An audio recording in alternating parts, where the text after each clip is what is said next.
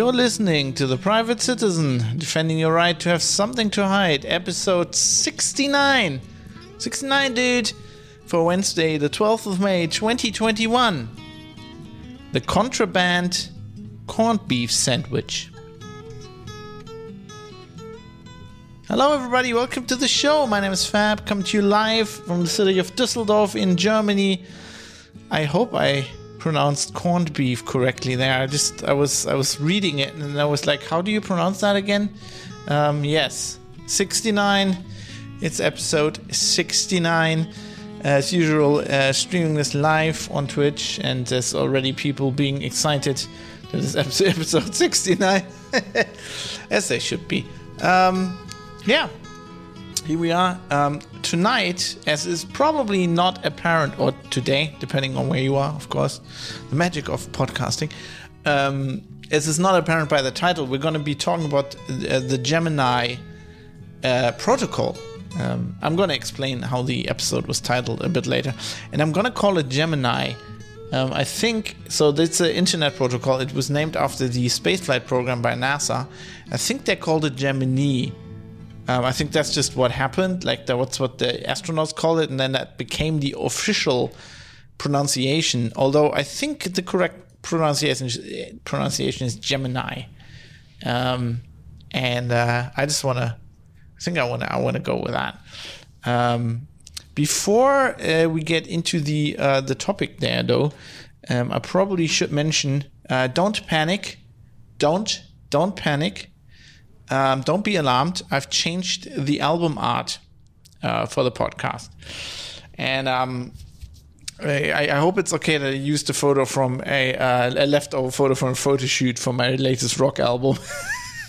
um, I kind of just like that picture, and uh, I just I was I, I think I needed to make it a bit more. I did, did like the newspaper look, um, but that was also when I you know I, I made that when I was going with the know, the website was going to be uh, I was going to write more on it to public you know a bit more like a publication you know when it had it had the news section.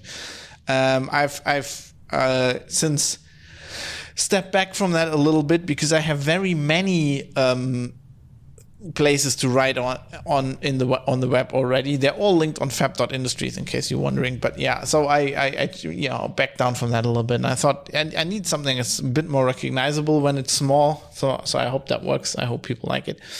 Um, as usual, of course, uh, go to privatecitizen.press. That is the domain for this show, and there you will find show notes uh, with everything um, I'm, I'm talking about, and uh, which tonight is Gemini. So uh, let's let's get into that right away.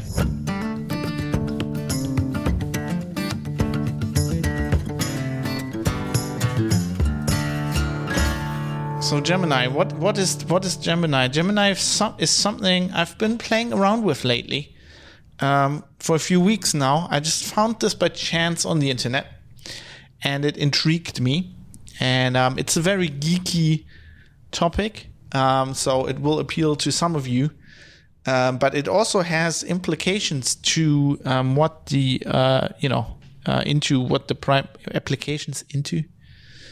Uh, I I need a I need I need a little bit of wine here. I think. Um, it is appropriate for what we are talking about on this podcast. Um, it um, because the the way it's structured is very like it's privacy oriented, it's security oriented, and it's I think very OTG. But I'm gonna explain at the end um, how it all fits together and why why I was talking about on, on this podcast. Just sit back, relax. Maybe maybe have some red wine. I think red red wine works. Um, with this topic. it's more says the Twitch chat, the god of tits and wine. That's me, uh, Tyrion Lannister. God, I'm watching Game of Thrones right now. I love that man. Uh, Peter Dinklage is amazing. Peter Dinklage. For our American friends, I just call him Peter Dinklage because I think I think that's what his real name is. anyway, he's he's amazing. He's he's uh, he's the best. Yes. Um, so uh, I don't have I don't have the tits here right now. because uh, the tits have to be in the next room. That would be a, uh, gross ToS violation on Twitch, and uh, I mean on the podcast you, you could see them, so that wouldn't make any sense. But I've got wine, so get yourself wine or whatever you like to drink. You know, non-alcoholic grape juice, a tea in Earl Grey. Just settle back and listen to this. Listen to this story because I think it's uh, it's very very interesting. So Gemini is an internet protocol, an alternative internet protocol, and it's named Gemini after NASA's space space flight program Gemini or Gemini, as I said, I'm going to call Gemini. Um, that was uh, that sat between the Mercury and Apollo programs. Now, the Mercury pro- program, many people don't know about it. Everybody knows about the Apollo program uh, because of Apollo, Apollo 11 and Apollo 13. That's when they went to the moon. And uh, Mercury was kind of the first steps, and Apollo was the in between. Uh, Apollo was the first time they had like a capsule, um, and they had two astronauts, and they got them into space, and they did like EVA and spacewalks and stuff. Uh, it it laid all the groundwork um, for the Apollo program, and was was quite a lot less complicated.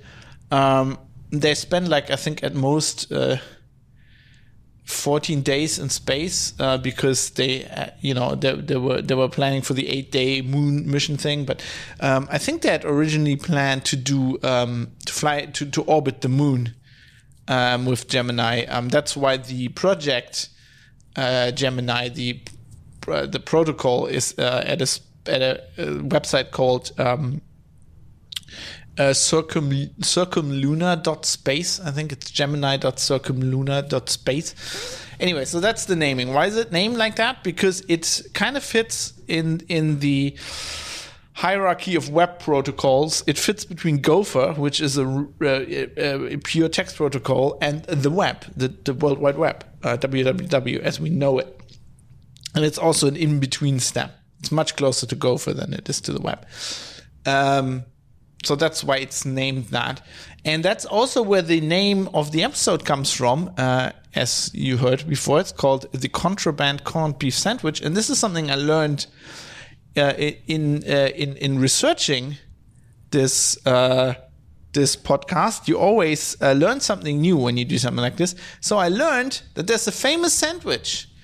There is a um, corned beef sandwich that uh, John Young, uh, so Gemini 3 was the first manned Gemini mission with uh, John Young and Gus Grissom. And uh, John Young, they he was a bit of an outlaw, I think. He smuggled a, um, a, corned beef sandwich in his spacesuit um, on board of the ship. And um, I'm, I'm reading this here from space.com. Um, uh, what what is it? Grissom asked. Corned beef sandwich, Young replied. Where did that come from? Grissom asked. Answered Young. I brought it with me. Let's see how it tells. How it tastes. Smells, doesn't it? Grissom tasted the sandwich, but quickly announced he would stick it back in his pocket because it was starting to break up. Young suggested the sandwich was a thought, not a very good one. Replied Grissom. Uh, pretty good though, if it would just hold together. So they were like, we're like among the first people in space. And it's like they're, they're, they're flying this bolted together capsule, and one of the guys just smuggles a sandwich, uh, contraband sandwich up into orbit. I think that's that is pretty amazing. Um, that's pretty cool. Uh, anyway, that's why I called the episode that. Now, um, I have to step back here a little bit because I mean I don't know. It's, it's you know with podcasts you know you put them out there and it's hard uh, to kind of gauge your audience. Uh, you don't really know how many of you there are. I'm pretty sure it's between 3000 and 4000 by now who listen to this. Um, but now that it's on the no agenda stream who the fuck knows? Hello no agenda stream by the way. Um, yeah so uh, who knows and you also don't know much about your listeners uh, unless they write in, which is why I always solicit feedback uh, to learn more about you because I want to kind of tailor um, my uh, my content to what you like, um, which is the, the much harder when you do it like me. When you do like, okay, let's not track anybody on the website. You know nothing. I know nothing, Jon Snow, uh, about anybody of uh, any you know people's even age, gender. I have no. I know nothing. Um, so, but I'm guessing that a lot of you are geeks and nerds, and quite a few probably uh, came across from Geek News Radio or Linux Outlaws, like previous podcasts of mine. So for you, this will not be surprising. But I guess I have to explain this to some people who might be completely new and who might be like normal people who are listening to this. Um, to most normal people, and I say that that's just a, you know it's something you know people out on the street, non geeks. To most non geeks, uh, the internet and the World Wide Web, you know the www and the web address, is the same thing. Um, they don't differentiate between uh, the internet, which is a global network of computers, which was originally built by the by DARPA, which is you know part of the United States Department of Defense. Um, that's the network of computers, right? And then you those are just machines that are connected together. And they all, you know, they, they all have certain technologies in common. And today, pretty much anybody uses like these IP stack technologies, right? So it's a it's a stack of technologies. You know, there's TCP, uh, there's UDP, there's all these kind of different layers and different technologies. But on top of that, you can have different protocols. But people generally don't know that. Um, they think everything is the web, as in uh, HTTP, right? The HTTP in the web address. In the beginning, that's that's the protocol. So, uh, well, now these days it's mostly HTTPS, which is you know sec- is HTTP secured with SSL or TLS these days, um, kind of uh, secure uh, HTTP. Um, I mean, if you're a bit more advanced, you might notice that there are other protocols. There's FTP, right? You can use FTP over this. I mean, there's a lot, like, you know, back in the day, you know, there's peer to peer protocols like um, uh, BitTorrent or, you know, Skype back in the day, stuff like that. Um, so people kind of have heard that there's different protocols, but when it comes to like showing, like getting websites, you know, text on the on in the browser, uh, people think of the internet as being the World Wide Web. So the World Wide Web is the collection of websites uh, that are served over HTTP on the internet. Now, uh, there was another protocol even before the web, even before HTTP. There was Gopher. Um, for a short time, though, those two were rivals, and then the web quickly took off, and Go- Gopher went nowhere. Uh, Gopher, Gopher is still around, and you can still use it, but I was never really interested in it. Now, Gopher is completely text. It's like just just it's not web pages as you know them. It's just text documents, pure like text files. Um, it's a protocol that serves text files over the internet. Um, and why am I telling you this? Because Gemini, is sitting between Gopher and the web, HTTP, uh, Gemini is very much like Gopher. Um, it's it's very much like Gopher. It's a little bit like the web. Gemini is a um, protocol that serves text files. It only serves text files, um, and these are um, you know these these are a bit more formatted than Gopher, where Gopher is pure text files. Uh, Gemini is a bit more um, detailed, and we'll we'll get into. Um, well, I can you know let, let me get into what what that means uh, now. Um, so. Gemini um, websites, or as they're called capsules, you know, they have all these space terminology. They're called capsules, and there's a there's a search engine that's called Capcom because you know that was the NASA, that was the dude at NASA talking to the astronauts in the capsule, you know, capsule communications, Capcom, um, and these are text files, as in they're text files, but they're more like you know Markdown files. They're not. It's not completely Markdown. They use a, a syntax called gemtext, which is very much like Markdown, but a lot a, a lot more simplified. It's it's pared down. It has no inline styling. It well, it has no styling at all. It has no underline, no italics, no bold text, and it has no inline links. Um, if you have a link in, you ha- can have links. Um, it's not like Gopher, which doesn't have links. Like you have to copy and paste any everything. It's like HTTP in that it has links. Because I think um, the designers of Gemini, which is new, Gem- Gemini was like designed two years ago, I think. Um, oh, it's still being designed, but that when it first came out, um, it um, I guess lots of people learned about it at FOSDEM this year. I didn't see that talk, so I, I, I hadn't heard of it. I just found it by accident.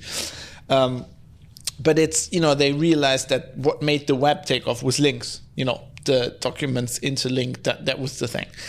Um, so it has links, but they have to be on a on a separate line, and uh, there are different mark uh, syntax and markdown. They're like preceded by like a, an equals uh, sign and an arrow, like a square bracket. So it makes like this this double line arrow.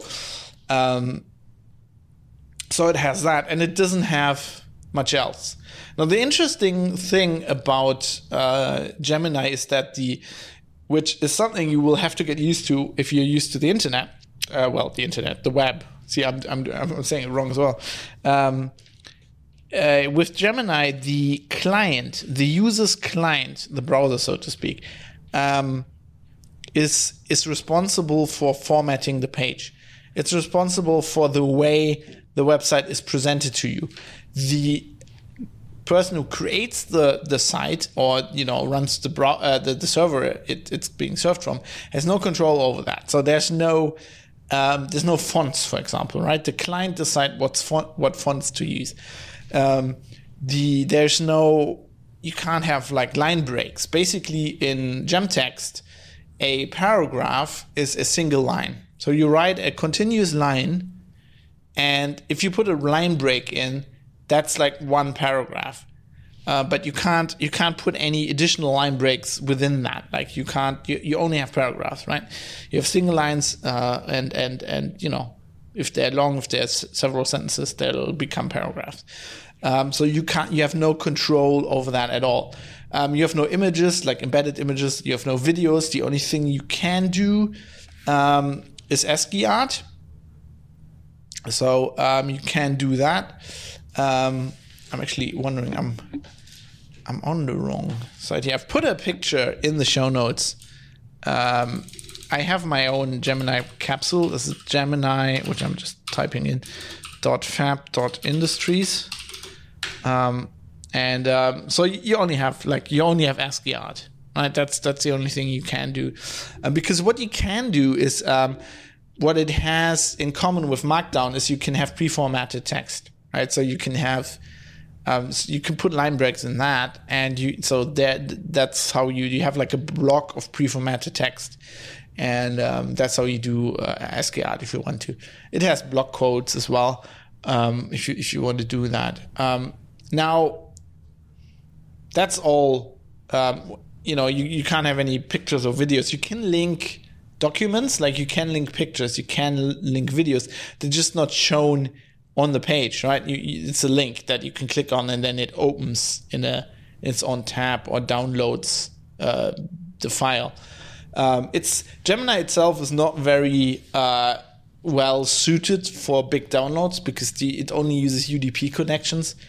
And if you don't know, um, so on the web, there's on, on, the internet, there's two, and on the web, there's two um, common technologies uh, that are used to have connections to websites TCP and UDP.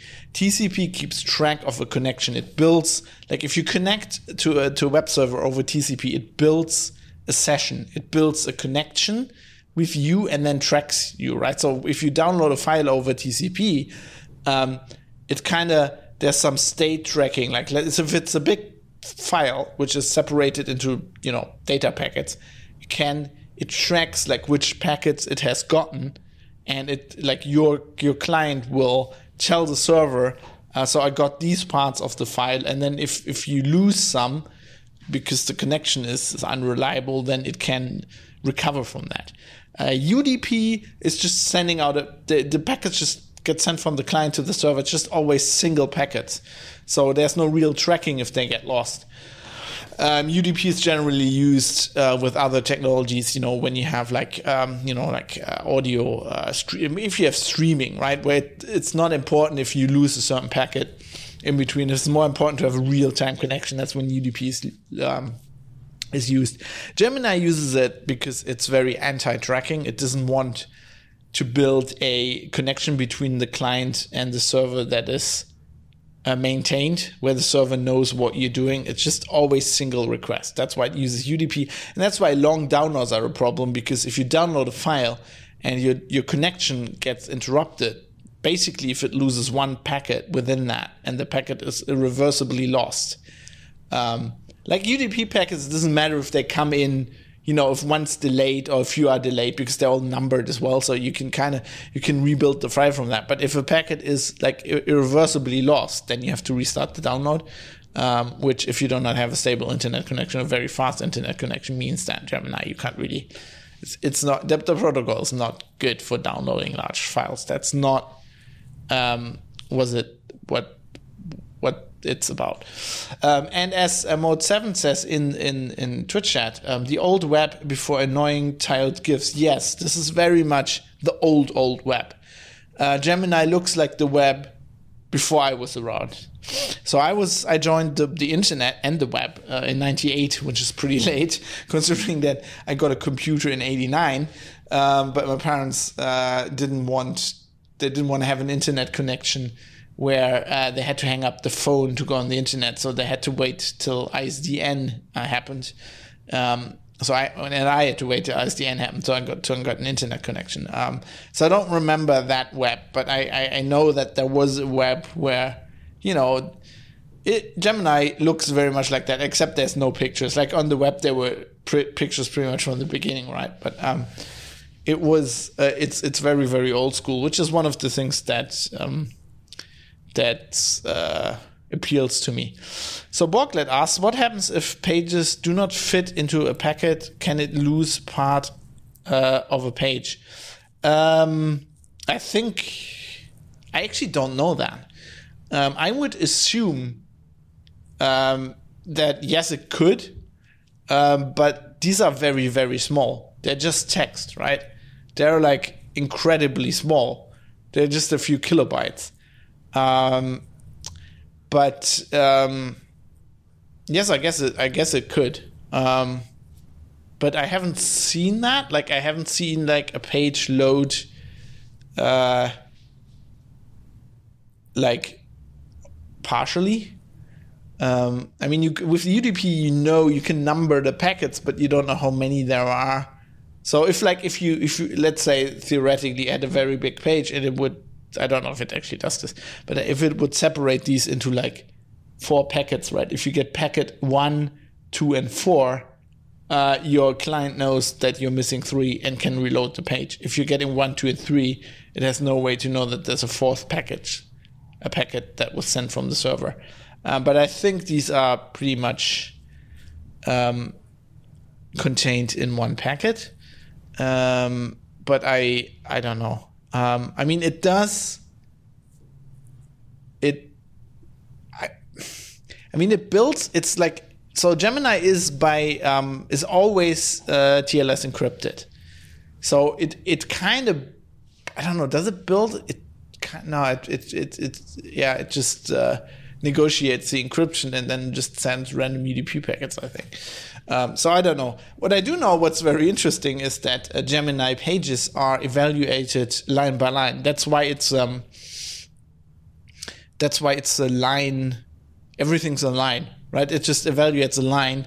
So if you have a uh, if you have a paragraph of text, another paragraph of text, a link, and a paragraph of text, it evaluates the paragraph of text, goes on, evaluates the paragraph of text, evaluates the next line and then sees okay there's like a it starts that's why the line has to start with like the um, equal sign square bracket close um, because it it then not square bracket pointy bracket the the, the tag bracket whatever that is called um, what's what's that bracket called? Anyway so it it starts evaluating that line. It sees oh it starts with that starts with the link symbol, so the two characters. So I know this next thing is going to be a link, um, which is which is very very interesting. Um, BBSs were like that, all text, no pictures. We were dreaming about a BBS with pic- pictures at the time. Yeah, I mean that's BBS is, is a good uh, example of another technology that you know was served over the internet, and which is still around these days as well. You know that's that's like other protocols. I don't even specifically no because i never really used that but that's kind of the same thing right it's a, it's its own protocol served over the internet um, so yeah but the very interesting thing the thing that makes gemini most interesting to me personally, and I think to the um, to what we're going to talk about later, why it's interesting for this podcast, is that it is not, and by by design, not extensible at all. Right? You got that the text features I just described. That's it. Like you can't extend that. There's no scripting. You can't nothing. Like it's only text. There's there's no way to like send you an exploit. I mean, well, no. I mean, there, there's probably there's always a way to send.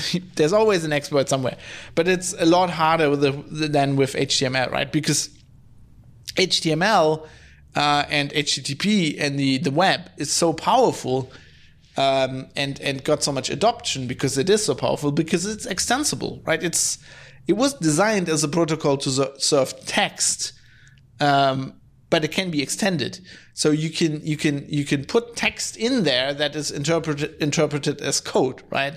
That's how JavaScript works, um, where you send um, a a collection, you know, a, a, a paragraph of text uh, over the wire, and then your browser gets that, and your browser goes, "Oh, it starts with script," like in those brackets, um, starts with script. So the stuff in the script tag, we're actually not going to present that as text to the user. We're going to put that, take that into our JavaScript engine and actually execute that as code.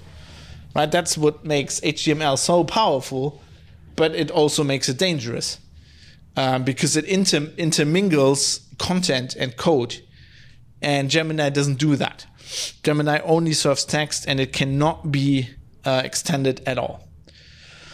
What makes it also interesting for this podcast? One second.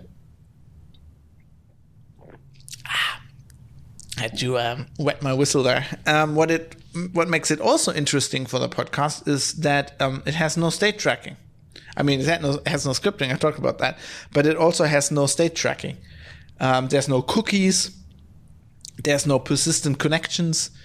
Um, it actually turns out uh, as uh, my good friend Jonathan, who hadn't heard of uh, Gemini, but I told him about it because he's kind of a web guy. Um, uh, JonathanMH.com, if you want to check him out. Um, yeah, I do another podcast with him uh, called Escape the Talk Show. Um, at escapethetalk.show. Anyway, um, so I was talking with him about this, and he's like, "Oh, I figured out there's actually state tracking." So he found like a blog post by somebody. Turns out you can actually like shoehorn it in if you because it's all TLS encrypted. You can um, kind of track the certificate somebody's using, and you can kind of shoehorn it in that way. But like generally, Gemini doesn't have it doesn't have state, which means you can't do web apps. Like you can't do complicated web apps.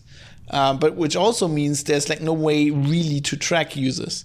Um, it's also TLS encrypted by default, so that's cool.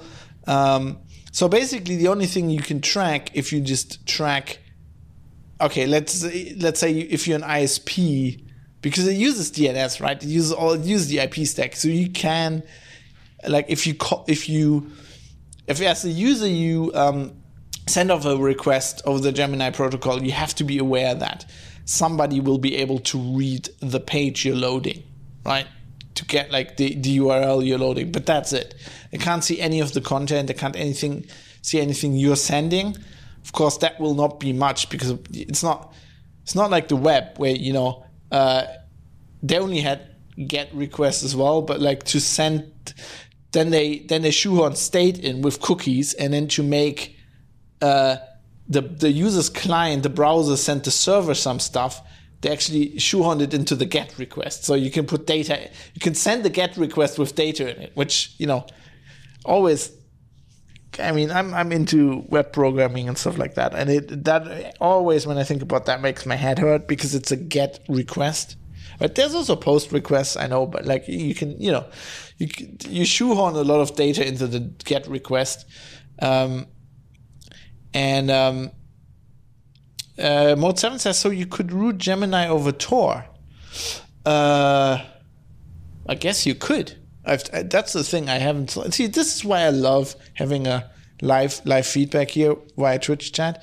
I would have never thought about that. I, I guess, yeah, I, I don't think there's anything preventing you from it because you know it uses the normal IP stack um, it really anything that just routes the traffic doesn't care, right? It's like only the URL starts with, instead of HTTPS colon slash slash, it starts with Gemini colon slash slash. So yeah, you could. Um, so uh, where was I? That's that's the downside to this thing. I forget where I was. Um, yeah, so it, it, it, has no state tracking. You can't you can't track people with it. It's like it's like really bulletproof because it's it's encrypted by default. It's not like I mean the the you know anybody listening in your ISP would get get the URLs you're you're calling. The guy who runs the server, of course, um, can track your requests, and they can kind of um, they they see what IP the requests are coming from. They can track that, um, but it's not like it's not like HTTP where they where they have a session, right? Where they actually where it's it's implicit in the protocol that you're being tracked, which is kind of the point because if you're building web apps, you kind of you, it's not a bad thing in that in that respect, right? You want to build a session, you want like you know you, you're on a shopping site, you're on on Amazon. Um, uh, you, you want to be logged in, right? You want to be uh, able to click on on a page on a product and then the page loads, reloads, and then you, you click on buy, and then it ends up in your shopping cart, right? You can't do a shopping cart without session having a session and having this kind of tracking. Um, um, you could run against poor network quality, and being UDP, you may have to reload a little more often to get full pages. But who fucking cares? Yeah, I think these days, I mean, these things are so small. Um, I don't, you know, these pages are so small. I think you'd be hard pressed to have that shitty uh, network connection these days. Um, and it's just it's like UDP, right? You'll have to there's like some some inherent uh, margin for error there that you just have to be aware of. I mean, if you're if you're running like streaming, your your client does that for you, but um, I don't know. Maybe maybe a Gemini client could also like do that. Maybe I mean it could like load the page three times in the background and just compare it and show it to you once. Um, oh, uh, says, I mean, over Tor specifically. Um, yeah, although, um, if you root you, I don't know this at all. Like, if you route UDP over Tor, yeah, I guess. I mean, there's no state within the Tor network either, is there? Um, so you could lose some package there, packages there. But I think Tor is pretty like Tor's pretty reliable in that way as well, right? It's just it's just slow. Yeah, that's maybe why you have to reload because some like um, actually have to look into. Um, sometimes you have poor relays and shitty exit nodes. Yeah, actually, I'll, i might have to look into this how this actually works. Like uh, on a packet level, I actually haven't done that, that much research. Um, you're calling me out here or something. Um, that that would be interesting. Uh, I, I might look that up and uh, update you on a on a further episode. But anyway, um, Gemini is pretty cool. Um, it's of course it's not meant well, not of course, but it's not meant to replace the web. Um, it's um, it's meant to be consumed alongside the web, right? The Gemini websites, or as they're called, capsules, um, are meant to be consumed alongside the web. So at this point, you might be uh, interested in how how you, how can I get like how can I read um, the Gemini space as it's as it's called? That's like the collection of Gemini websites or capsules. The Gemini space. How can I how can I read? How can I how can I get this these websites? How can I be part of this?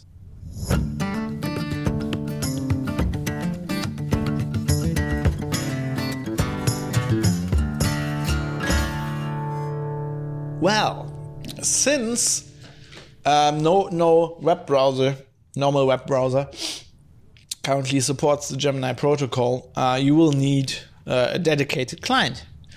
Uh, luckily, there are a ton around, and they are they are pretty much all cross-platform, at least the desktop ones. Um, I haven't used it on iOS yet. I don't, or on my test Android phone. Um, so I haven't used it on Android and iOS. There are clients for both. Um, I use currently on the desktop. I use a client called Lagrange. Lagrange, like you know the Lagrange point. They all have like space related names, which is pretty cool. I'm a space nerd. I like that. Um, it's a pretty nifty um, uh, GUI client. It looks like a like a basic basic web browser. Um, it's pretty cool. Uh, and on um, on the command line, specifically on my Linux machine, I use Amfora, um, which is a command line client which looks amazing, uh, very old school in uh, old retro term.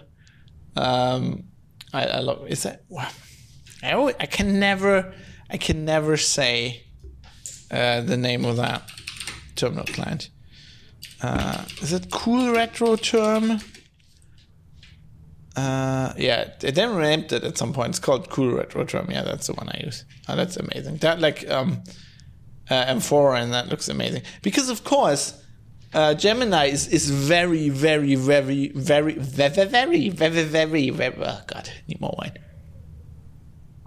it's very well suited uh, to be consumed over the command line. Right? It's just text and it can be formatted because it doesn't have line breaks. It doesn't matter how wide your terminal is, right? Your client can decide that. And Amfora is, is very cool.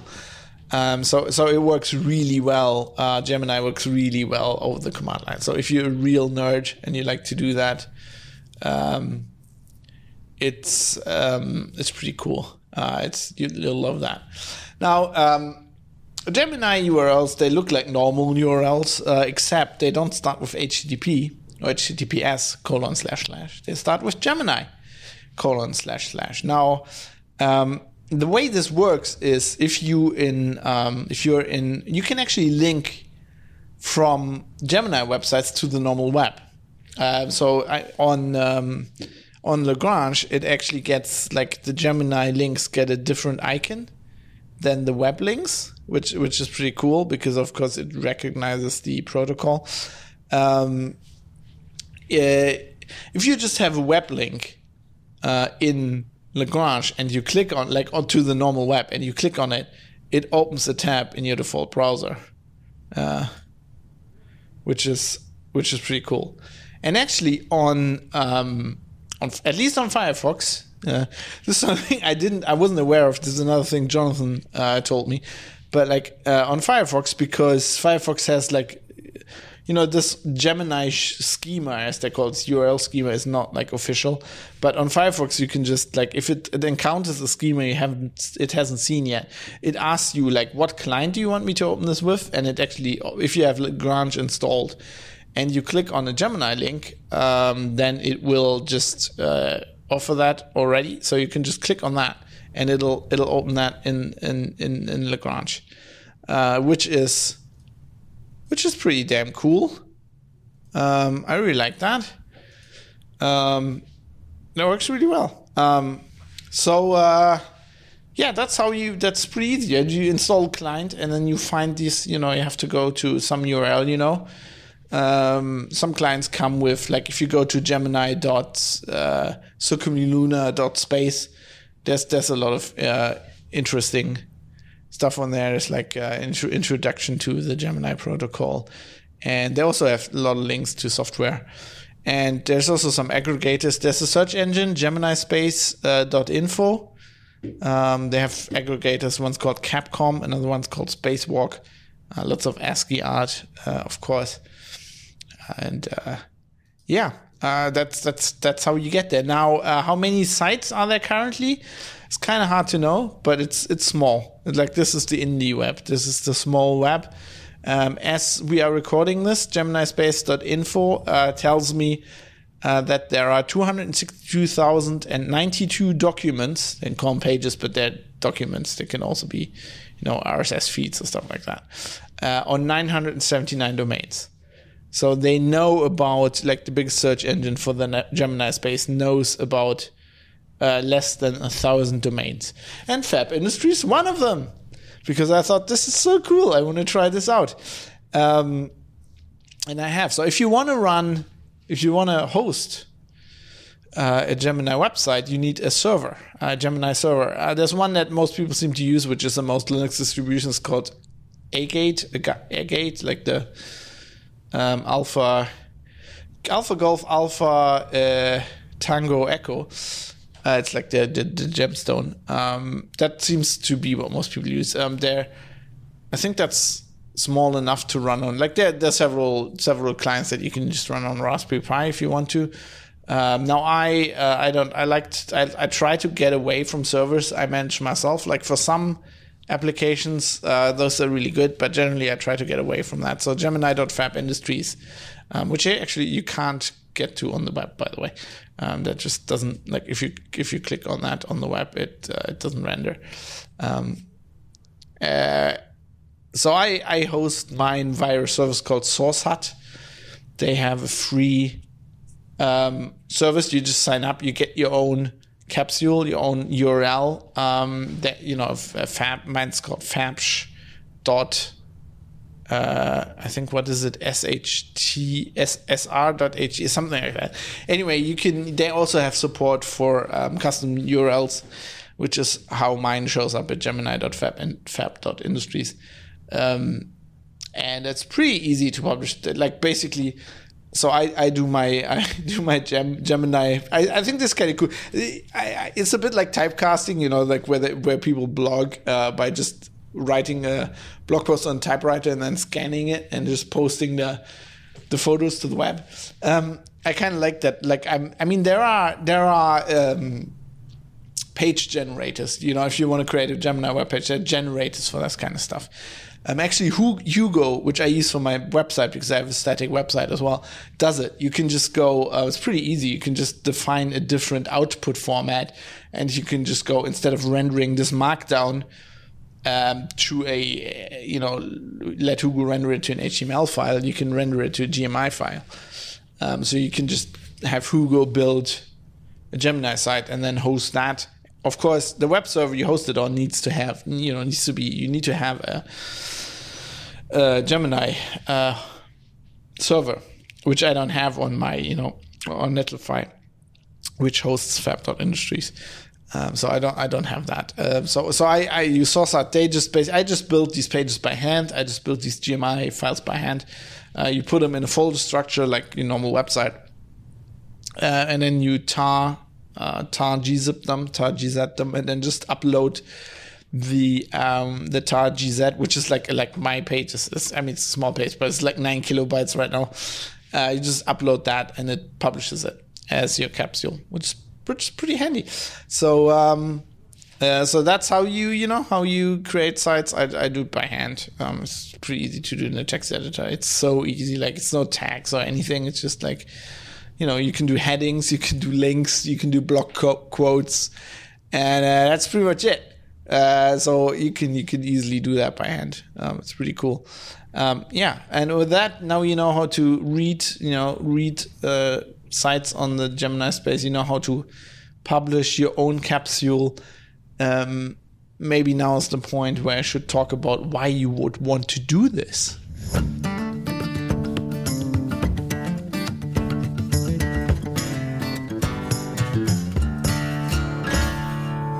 So Gemini uh, will never replace the web.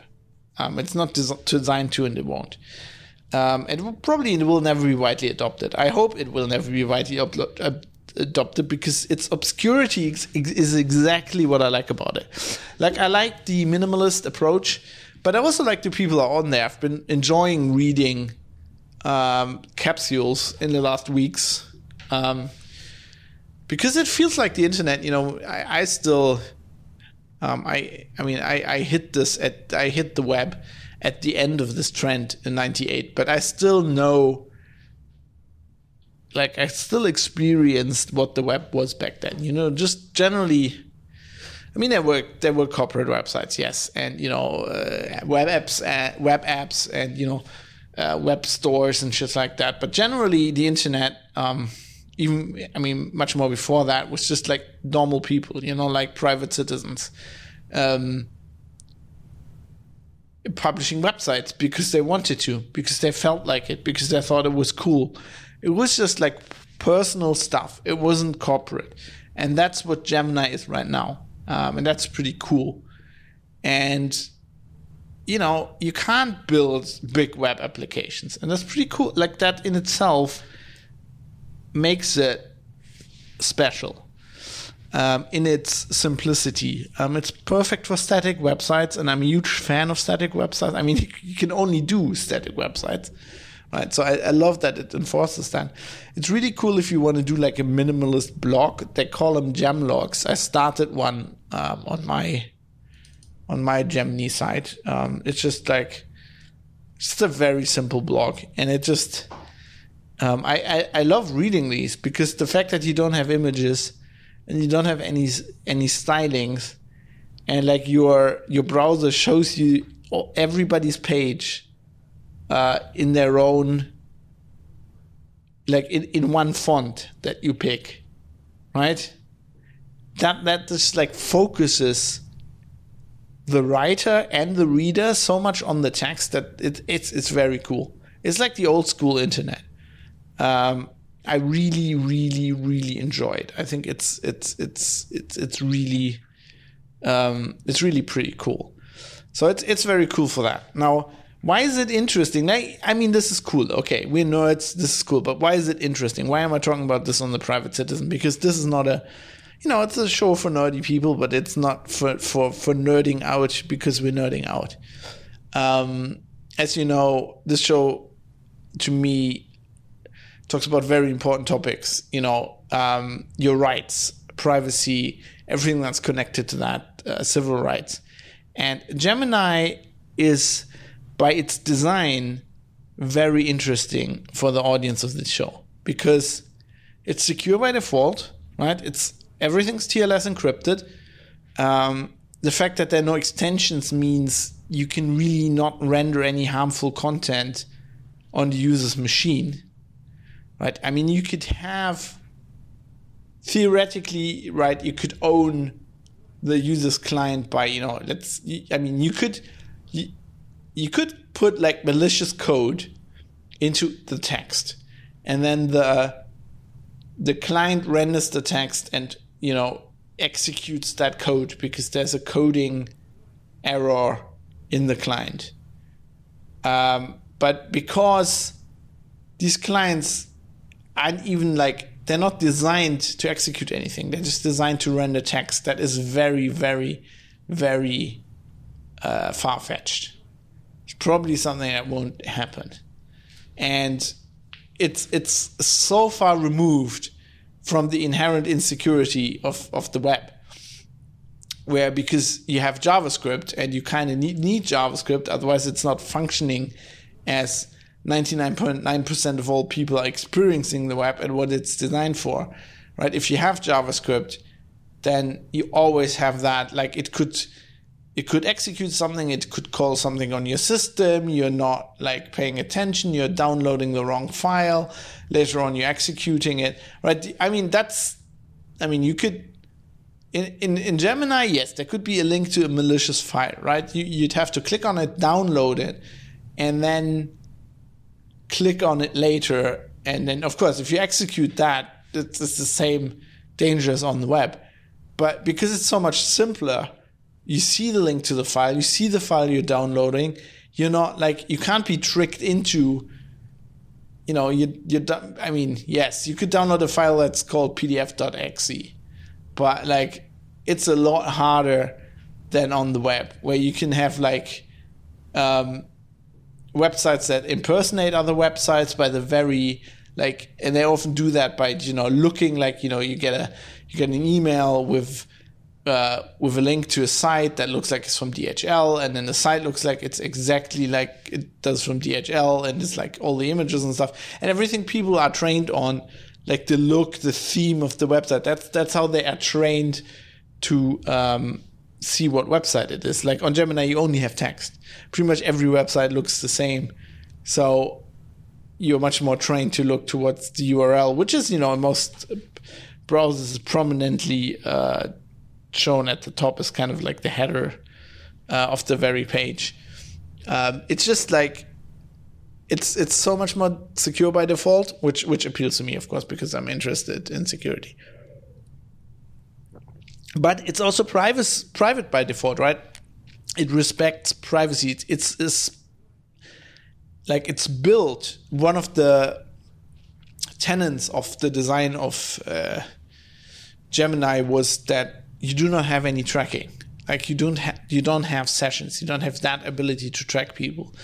Um, it like the ability of the server to track a user is reduced to its minimum, right? It can track, the requests because, I mean, that's always there. You can't get rid of that.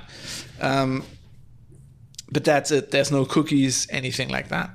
Um, and if that ever changed, just as like you know, if the uh, we, we, we will not have extensibility, like you know, the, the the ability to ex- extend this protocol, if that ever changed, or if the track no tracking by default ever changed, then like Gemini would would use it, lose its whole like reason for being, uh, its raison d'être, right? It would it would lose that.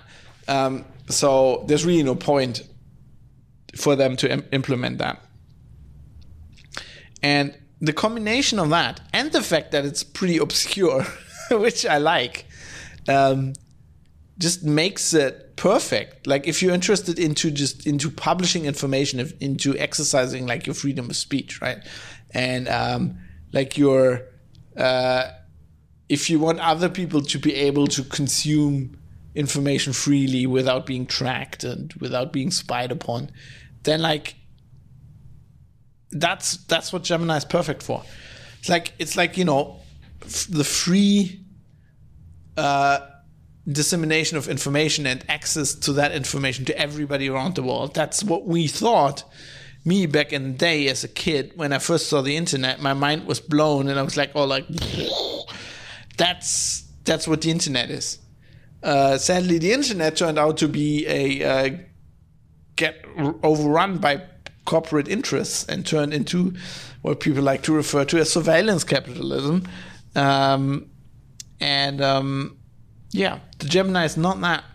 And because Gemini is so simple and you can't extend it, it's it's highly unlikely that any of these corporate influences will will will ever happen.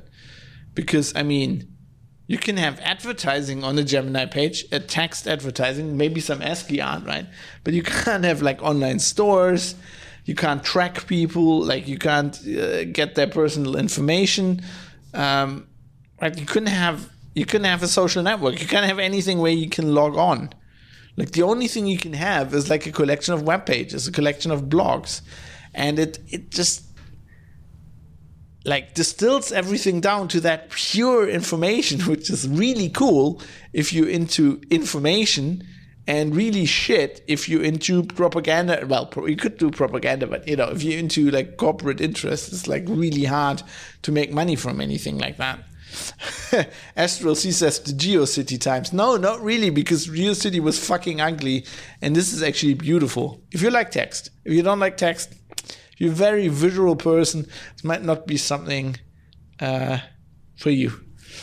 Um, it's um, yes, of course. I mean, you can have propaganda, you can have in air quotes fake news, uh, you could have that, but um, it's it's it's it's it's a lot harder to like sway people. Like you know, if a lot of the uh, modern um, approaches to this kind of thing that people are complaining about, right? The you know when when they were talking about the fake news in the vote leave campaign or the U.S. election, that's all image based. It's all meme based.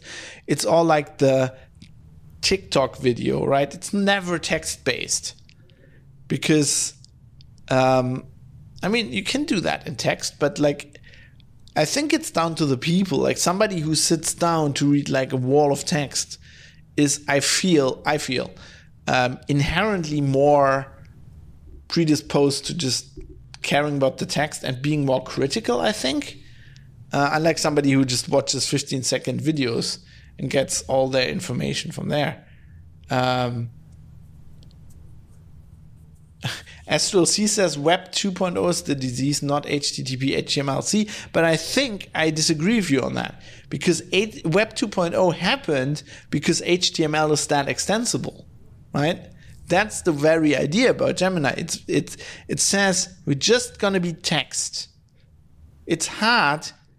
Like you have to draw a line in the sand and it's hard to draw that line in the sand once you already have cookies and you already have javascript and you already have the ability to log in and build huge web web application. Once you have all of that how do you draw the line in the sand if you're doing a protocol? And this guy some guy i don't even know like don't know if anybody knows his real name the guy who said let's do gemini. I mean it's not that look it's it's it, it's not it's not that um, groundbreaking. It's basically Gopher with Markdown. But I think it's a really cool idea. It's like you, I think you have to try it. I think you have to download a Gemini client and and see what it looks like to get it. And you might never get it. Um, it's a very geeky thing. I think it's cool though. Um, I think it's perfect. Um, it's like the perfect OTG publishing tool, right? And it's like you can have right there if you want an easy gemlog right there's websites like i think gem gemlog blue or something it's called um, where basically um, you get an account but like of course the account side's not managed on gemini right it's it's managed via a, a web service. But it's basically it's a web service very minimal and and you can publish a gem gemlog with that um, so you know, you you can there can be big sites where people publish stuff, but like it just because you can't manage this account based thing in the Gemini space. It like this whole minimalism leads itself to just people having a website and publishing their own stuff on their own website, maybe even on a Raspberry Pi in their own network. Um, and it's like it's so small that your ISP will never notice that you're running a server. Like this traffic going back and forth, like you're sending like these tiny text packages, right, back and forth that just get drowned out by everybody just downloading everything on Netflix and Spotify all the time, and you know, 60 gigabyte games just zooming back and forth. Somebody downloading all the scenery from Microsoft Flight Simulator. Like they never notice your tiny subversive like Gemini package going across the network. Nobody will ever notice that. Um, so it's it's pretty cool. It's like um, if you like federated stuff. This, I mean, this is not per definition federated. It's just an internet protocol, but it just it lends itself to this whole kind of thing. I think it's really cool. Um, maybe I, am just too excited about about some obscure technology, but I think it is really cool. Um, and it has like this old web web vibe um, that I enjoy very much. Anyway, that's it for the main topic. Um, now you know what Gemini is, and maybe you want to check it out, especially if you're a nerd. Um, like if you live on the command line, this is your thing. You want to do this, right? And you will you will start reading gem logs and you'll be like, oh, this is so cool. this is like this is like the fucking 80s uh, when when when you were like on a BBS with like the creator of Babylon Five, right, or the early '90s, I guess that was, and he was like doing a TV show on network TV at the time when he was like on the message board and like answering everybody's questions. It's so cool. It's like the old internet. Maybe maybe the the, the factor I like about it is that it's just nerds right now because nobody else can figure it out, and I kind of hope it stays that way that's why you know that's why I like that it it's not designed to replace the web and it never can be. It's just like a it's a small obscure thing that's just somewhere on the side. I think this is the real dark web, right? Fuck the dark web. This is the actual dark web. This is really really cool. Um, next thing will be Usenet revival, dude. Usenet revival. All these things are being used you can find all these people, um, right? Just just talk to Steve Gibson from Security Now. He runs all like customer support on Usenet. I mean, people people still. I think he maintains a uh, a news reader client now because because like somebody like his favorite client the guy stopped doing it and he's like i'm, I'm running all this on news groups i need to fucking save this client and now he's now he's like uh, he's like coding this news group sign news news groups client on the side. I, I, I, don't know. I think that's what's going on.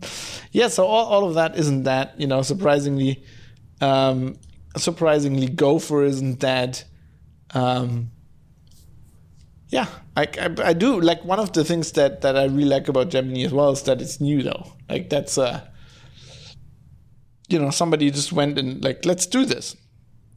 I mean, it's nostalgic and it's old school, but it's also like a.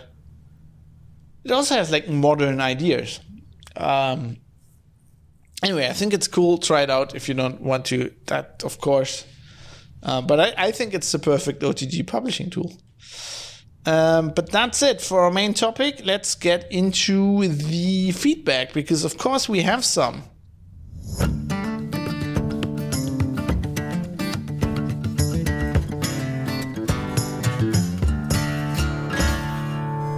And you can, of course, find all the show notes on privatecitizen.press, which is also where you find a link to the contact page where all my contact options are on. And please, please give me feedback. One thing I want to point out in the beginning here um, is that I don't mind if you're behind on the show, right? I mean, this is, um, I'm recording this on the 12th of May. If you're listening to this of 2021, if you're listening to this in August 2022, uh, I don't care. I think that's cool. Um, I mean, some of the stuff, you know, sometimes I, I, I tackle um, recent news events, like, you know, when when somebody gets hacked, although even there I'm often a bit late. Um, but you know, the coronavirus coverage stuff um, was all pretty much, uh, you know, breaking news kind of thing, as you can be on a weekly podcast. But you know, even that could be interesting a few years down the line. So I don't care when you're listening to this. That's that's the beauty of podcasts. Uh, please don't apologize. And um, please also send me feedback. Like late feedback is very much appreciated.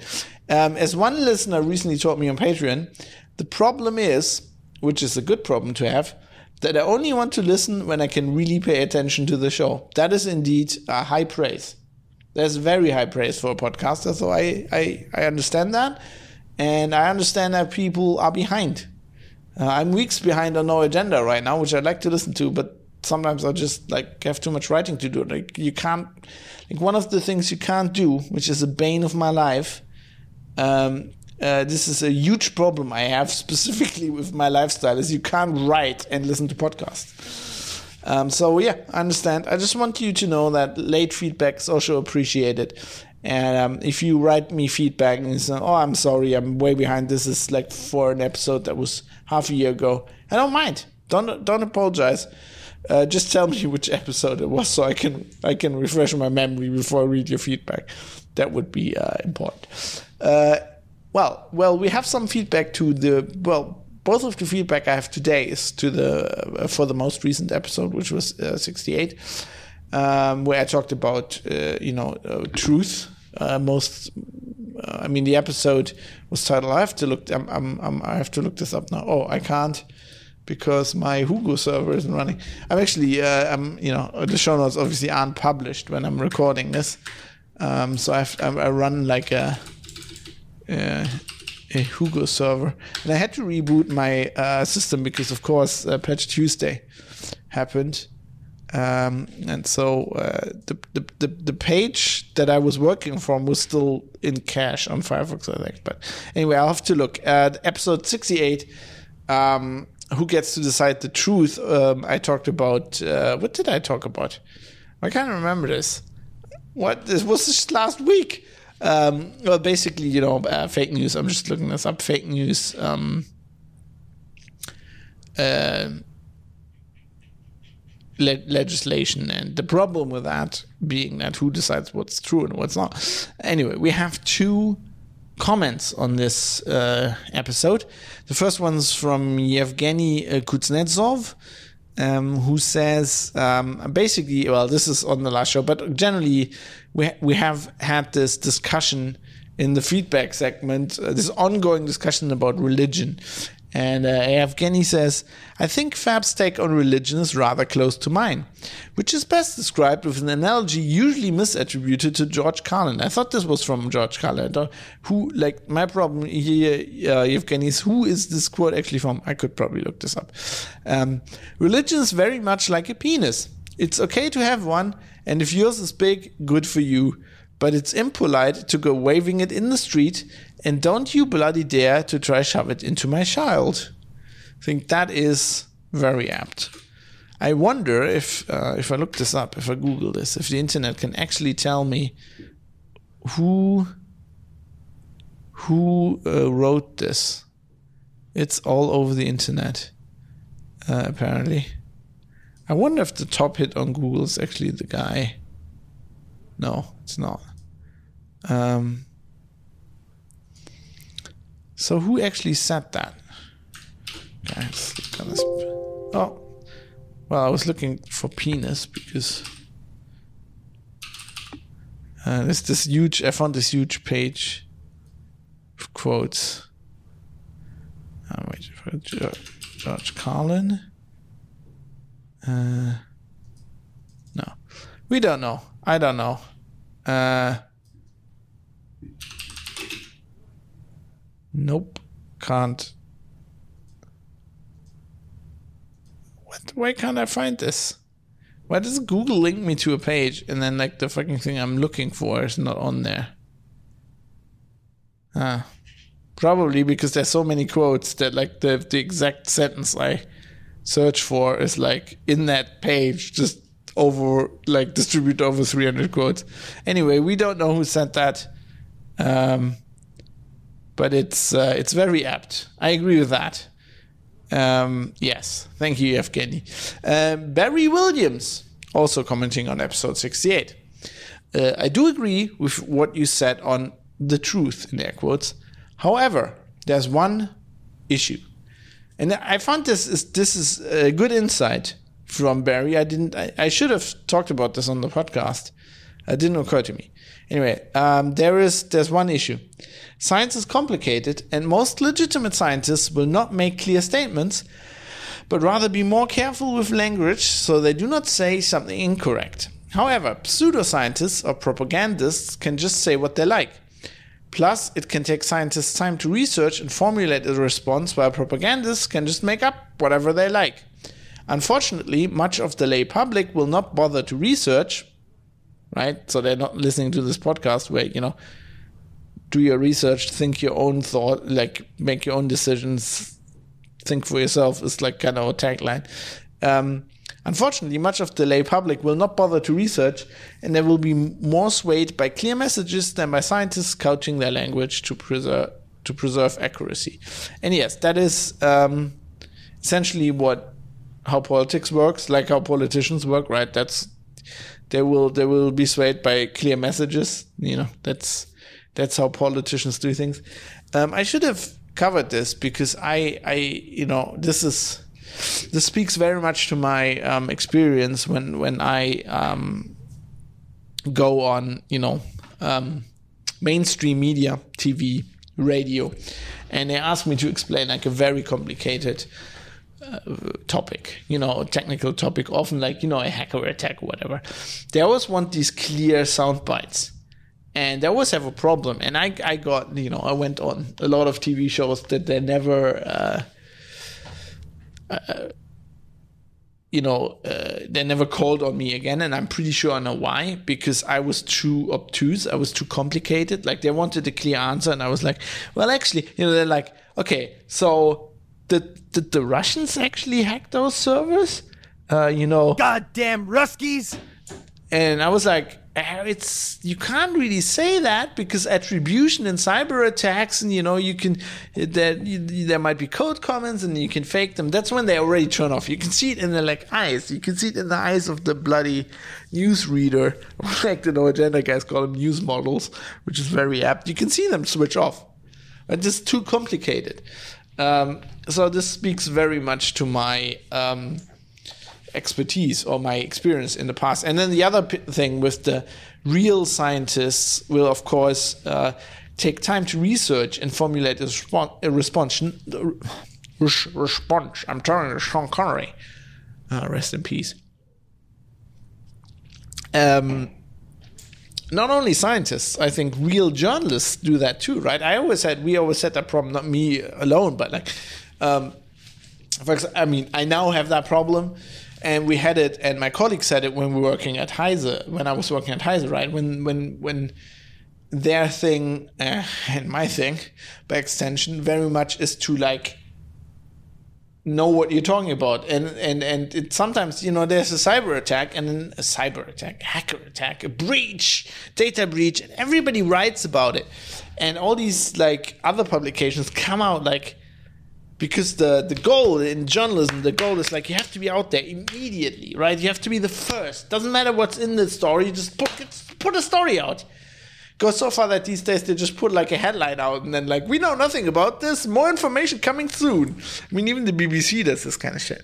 And um, we were like no we need to figure out what sometimes that takes like a day or two of research right when Heartbleed happened, I can remember it was like Heartbleed, Heartbleed, Heartbleed, and I was like, okay, I'm gonna I'm gonna look into this because I was the only one around, and like my editor was editor in chief was there, and then like the newsroom guys at Heise were like, where's the story? Where's the, where's the story? We told you about this an hour ago. We're like, this is very complicated shit. We need to figure out how this. But This is to take a few hours. No, no, no. We need a story now. And the great thing with Heise was always they, at least as long as I was there. Um, I still think it's like this in some departments still. Um, the editor in chief of like the you know the, the, desk, let's say the security desk, right, had the the right to say no. I'm not publishing. We're, we're going to write a story, but it's going to take as long as it takes. We're going to look this up, and nobody does this anymore. And that's like one of the problems with with journalism, and of course with this kind of stuff. Like you know, that's that's why people don't listen to to scientists or let's say they listen to the bad scientists you know that's that's like the guys like drosten who i don't like you know with the, with the pandemic who like they're not the guys sitting back actually doing the research and saying well we can't we can't say anything about this. We like need a few weeks months to figure this out. Now they're like oh no i'm going to start a podcast. I'm going to talk about this and i'm going to just talk shit even though I'm not, I don't even know, right? I'm, I'm kind of qualified by my CV, but I haven't done any research. Um, yeah, that's a that's a problem. I think Barry uh, put this very well. That that is one of the the biggest problems we're facing, and that's why propaganda is winning right now. Propaganda and PR because there was faster because they can always say something. So I, I've always tried these days. Um, when I was on mainstream TV, I was trying to um, find like the middle ground, right? Um, I mean, not with the time to research. That's something you can't compromise on. It's like that doesn't like you can't save on on the time if you want to do it right. Uh, but on like the complicated um, answer, right? I, I'll try to find a middle ground where the answer where you package the answer in a package that they can um, they can distribute over whatever medium you're you know TV, radio, text, whatever. Um, but it's still in its core correct. And that is very hard. That's one of the hardest like to write like that, to talk like that is that is extremely exhausting and extremely hard to do. And that's why nobody does it. But I think you can largely do it. It's just very hard. Um, and that's why I like doing podcasts because here I can just, if the topic needs two and a half hours, we can take two and a half hours and we can sit down. Of course, that doesn't help the mainstream because nobody who has a, who has a life, to be honest, is going to sit down and listen to this. But if you want to, right? If you take the topic seriously, you can. And that's why I always like podcasts because you can go into the detail if you want to, and you can sit down, you can work it out, and you have can you can have people write in and tell you about the shit you did wrong, and then you can fix it. You can you can talk about it again for two and a half hours. that's what I like about podcasting, um, or uh, as Adam Curry likes to say, "Where's this? Where's this button?" Yeah, it's it's a great time to be a podcaster. And with that, that's the feedback section. That's all the feedback I have for this week. Please, privatecitizen.press, go there, send me some feedback, even on old episodes. I want to hear it all. Can't promise I'm going to address it on the show.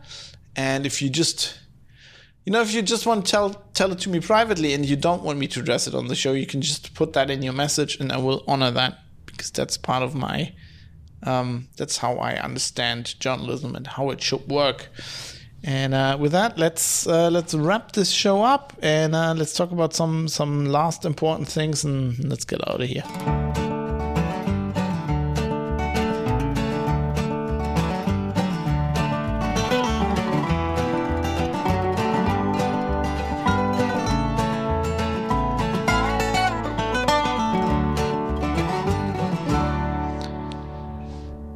Yeah, uh, and those last important things are how, how this works. If you listen to this, of course, it's free, um, but I would ask you to toss a coin to your podcaster.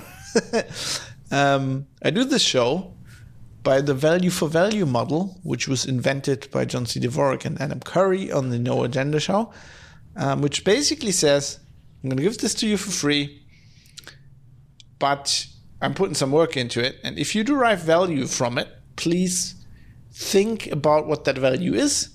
Right? Is it is it worth as much as a coffee at your local coffee shop? Is it worth as much as you know you going to the cinema once a month? I don't know. Um, just figure that out, and if you want to, um, pay that back to me, and I, I can keep good, doing the show, and you can keep receiving the contact content. Of course, it's all optional. I don't want to guilt anybody to do this. Um, if you you know if you feel like you can't or you don't want to, it's okay. Um, I'm good, but I need to mention it because we have new listeners all the time. And uh, yeah, if you want to do it, if you if you want to pitch in, become a producer. Well, you're a producer if you contribute. Um, you know, feedback as well, or send me uh, interesting links, or you know, give me ideas for future shows. That's also part of the value for value model. You know, people not only being listeners but they're being producers. But if you want to be a some of like a um, you know like a TV producer monetarily uh, help the help the show, you can become a uh, Patreon member. I have a Patreon. It's just an easy service for me. Um, it just it, it, it works. You can sign up. You can pick a monthly level. I've got very varying degrees of things you can do. It starts with one dollar plus taxes that would apply, of course. And um, yeah, you can do that. Or if you don't want to do that, if you don't want to sign up to a service like Patreon, if you uh, prefer one off contributions, uh, you can use PayPal. Uh, producers at fab.industries is the email address for that. It's also in the show notes. Um, yeah, and if you if that that doesn't help you either, if you want another um, you know, if you prefer another method to contribute, please, please just contact me as well. We can, I, am sure we can work something out. And uh, that means I now, because I like to credit everybody who does this, because I think that's that's very important. Um, I'll now have to do that. So everybody who's pitched in for this episode, um,